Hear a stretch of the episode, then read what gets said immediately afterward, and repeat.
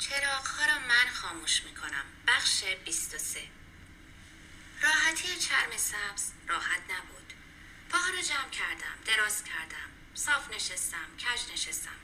دستها رو گذاشتم روی دسته ها برداشتم. سرم رو تکیه دادم به پشتی. چشما رو بستم و باز کردم. کتاب ساردو رو از قفسه در آوردم. از جایی که علامت گذاشته بودم دو خطی خوندم و کتاب رو بستم. مهم نبود مرد قصه بالاخره بین عشق و تعهد کدوم رو انتخاب می‌کنه؟ از مرد قصه متنفر بودم که انقدر احمقه. از زن قصه هم متنفر بودم که نمی‌فهمه مرد قصه چقدر احمقه. بلند شدم رفتم به آشپزخونه و به خودم گفتم از همه احمقتر خودتی. به ساعت دیواری نگاه کردم چیزی به اومدن بچه ها نمونده بود. در یخچالو باز کردم. شیر نداشتیم پنیر کم داشتیم و کره رو هر چی گشتم پیدا نکردم. مطمئن بودم صبح کره داشتیم. نگاه هم و دور آشپزخونه گردوندم. جا کره ای از صبح روی پیشخان جا مونده بود و کره توش تقریبا آب شده بود. ظرفای نشسته صبونه توی ظرفشویی تلمبار بود. در این 17 سال چند بار ظرفای صبونه تا از نشسته مونده بود؟ شاید فقط یکی دو بار در ماههای آخری که دوقلوها رو حامله بودم. چشمم افتاد به سیاقلم سایات نوا.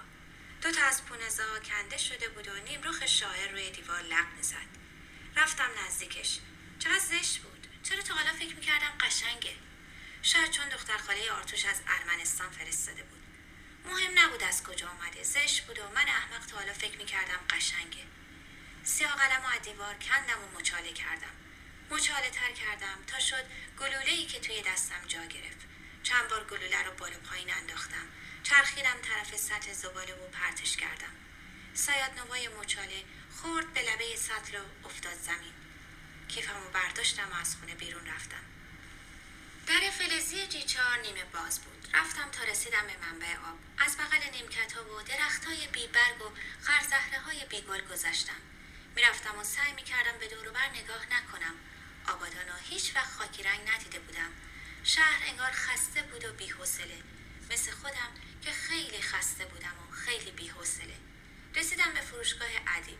پشت در مقوای چارگوشی آویزان بود تعطیل. چرا هیچ وقتی نوشته رو ندیده بودم؟ چون هیچ وقت این وقت روز نیومده بودم چیزی بخرم. چون می‌دونستم فروشگاه از یک تا سه تعطیله. به ساعت هم نگاه کردم پنج دقیقه به سه بود. تا یه ساعت دیگه بچه ها از مدرسه می اومدن و کره نداشتم و پنیر کم داشتم و بچه ها بی اسرونه میموندن. چرا یادم رفته بود کره پنیر ندارم.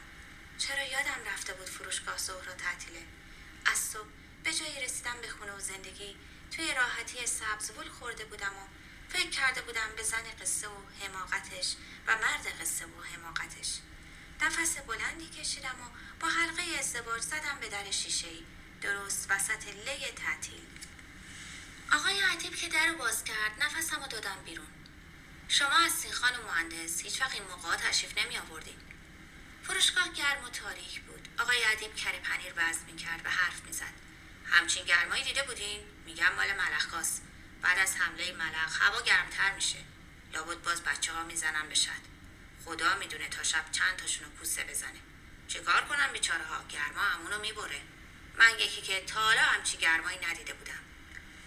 حوصله نداشتم به آقای ادیب بگم. تو بدتر از این گرما رو هم دیدی؟ منم دیدم.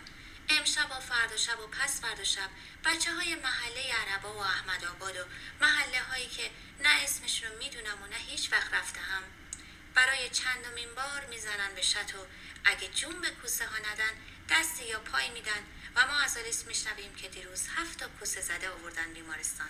امروز هشتا دیشب ده تا. و من و آرتوش و مادر نچ می‌کنیم و بعد از سکوت کوتاهی که فکر می‌کنیم برای مرگ یا از دست دادن عضوی از بدن مناسب و کافیه حواسمون رو میدیم به بچه های خودمون که میگن اسرونه چی داریم؟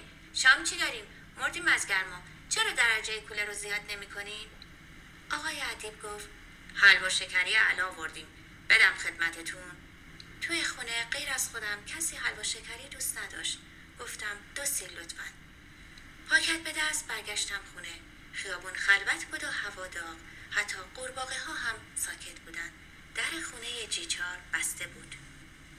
وارد حیات که شدم دم در خونه ایستاده بود. از کنار باغچه های خاکی و درختها و بوته های لخت گذشتم. گفت بارف کلاریس رنگ سبز چشماش تنها رنگ سبز دوروبر بود. گفتم بارف. و در خونه رو باز کردم. کره خریدم. تا آب نشده برسونم به یخچال. پشت سرم اومد به آشپزخونه. کره و پنیر و حلوا رو گذاشتم توی یخچال و شروع کردم به شستن ظرفا. از پشت سر نه صدای راه رفتن اومد نه کشیده شدن صندلی روی موزاییک. پس نشسته بود. پس هنوز دم در آشپزخونه ایستاده بود. گفتم نمیشینی؟ نشست و شروع کرد. از همون روز اول که ویولت خونه ما می‌بینه انگار کسی میگه همون زنیه که این همه سال دنبالش میگشتی. فردای اون روز وقت بیرون اومدن از شرکت دوباره ویولت رو می‌بینه که اتفاقی از اونجا میگذشته. با هم میرن میلک بار قهوه می‌خورن و حرف می‌زنن. چند بار دیگه کنار شط قرار می‌ذارن.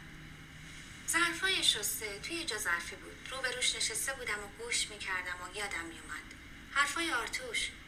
ویولت کلی از من و سوال کرد که کدوم قسمت شرکت کار می‌کنیم و چی کار می‌کنیم؟ هیچ فکر نمی‌کردم این چیزا براش جالب باشه. و حرفای نینا. تفلک ویولت هنوز قصدار طلاقه. غروبا تنها کنار شط قدم می‌زنه.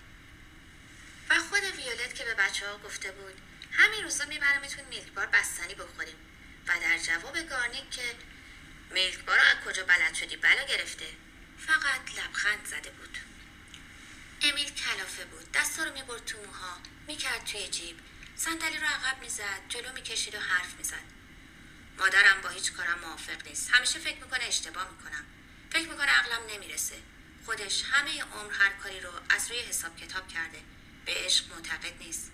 ولی زندگی یعنی عشق نه؟ تو حتما با من موافقی نه؟ چند لحظه آروم گرفت و منتظر نگام کرد. سیگار رو توی زیر سیگاری خاموش کردم و ساکت موندم. فکر کردم نمی‌خوام بدونم مرد داستان ساردو چه تصمیمی می‌گیره. فکر کردم از داستانهای ساردو خوشم نمیاد. سیگار دیگری روشن کردم. امیل گفت نمی‌دونستم سیگار می‌کشی. و دوباره شروع کرد از ویولت گفتن که چه دختر سادگیه چقدر مهربون چقدر بیتوقع چقدر علاقه من به شعر و موسیقی درست مثل نوشته های ساردو حرف می‌زد. سر صدای بچه ها که از حیات اومد امیل از جا بلند شد. با مادرم صحبت می‌کنی؟ نمی‌خوام برنجه ولی اگه موافقت نکنه مجبورم. خدافسی کرد. بعد مردد نگام کرد. بعد بازومو گرفت و گفت خواهش می‌کنم. و رفت. اسرونه بچه ها رو می‌دادم و سعی می‌کردم به حرفا گوش کنم. امتحان ریاضی خیلی آسون بود.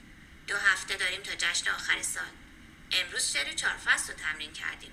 توی نمایش امیلی سیندرلاس. شاهزاده نمایش هم کلاسی آرمن ساندویج و لیوان شیر رو برداشت و صندلی رو عقب زد. فردا امتحان جغرافی دارم. نگاه دو قلوها آرمن رو دنبال کرد تا رفت توی اتاقش رو در و بست. بعد صداشون رو پایین آوردن. آرمینه گفت بعد از تمرین نمایش آرمن زد توی گوش همکلاسیش که شاهزاده است. آرسینه گفت ولی قبل از اینکه دعوا کنن آقای مدیر سر رسید. پرسیدم امیلی چه کار کرد؟ دوتایی با هم گفتن خندید. دم غروب بود و آفتاب شدید نبود. با این حال شولت قدیمی توی خیابون پارک بود و در گاراژ برای پذیرایی از کادیلاک سبز چارتاق باز بود. دو قلوها خم شده بودن روی میز آشپزخونه و ماهنامه لوسابه رو ورق می‌زدن. مجله رو برداشتم. فردا امتحان دارین. آرمین لب برشید همین امروز گرفتیم. آرسین لب برشید اقلا تا آخرش ورق بزنیم. مجله رو انداختم روی پیشخان. قبل از خواب. حالا تاریخ دوره کنین که بپرسم. به هم نگاه کردن و بی حرف از آشپزخونه بیرون رفتن. یکی دو هفته بود سر هیچ چیز زیاد جد نمی کردن. فکر کردم چرا؟ یعنی بچه ها هم حس کردن حوصله ندارم. آرتوش گفت اینا با قهوه خیلی میونه ندارن چای می‌خورن. کتری رو آب کردم گذاشتم سر اجاق و نیم ساعتی بعد سینی چای بردم به اتاق نشیمن. مهمونا زیر لب تشکر کردن و آرتوش لبخند زد و در اتاق و پشت سرم بست. رفتم به اتاق خواب روی تخت دراز کشیدم و خیره به پنکه سقف با خودم حرف زدم. چرا فقط حماقت بقیه رو می‌بینی؟ چرا به حرفایی که آدما می‌زنن درست گوش نمی‌کنی؟ چرا به آلیس ایراد می‌گیری؟ خودت که بدتری. پا شدم رفتم طرف پنجره. غروب بود و رنگ شاخه های لخت صدر به خاکستری می‌زد. باید کاری می‌کردم. باید سرمو به چیزی گرم می‌کردم که فکر نکنم. که رو مرتب کنم. پیش مرتبشون کرده بودم. کتاب بخونم. کتابا توی اتاق نشیمن بود و نمی‌خواستم مزاحم آرتوش و مهمونا بشم. تازه این بهونه بود. حوصله کتاب خوندن نداشتم. شامم که آماده بود. برم گاراژ. مدت ها بود می‌خواستم چیزایی به درد نخور رو که تلمبار کرده بودیم توی گاراژ دور بریزم. از در خونه که بیرون رفتم صدایی شنیدم و از لای شمشادا به نظرم رسید کسی رفت توی گاراژ. کی بود؟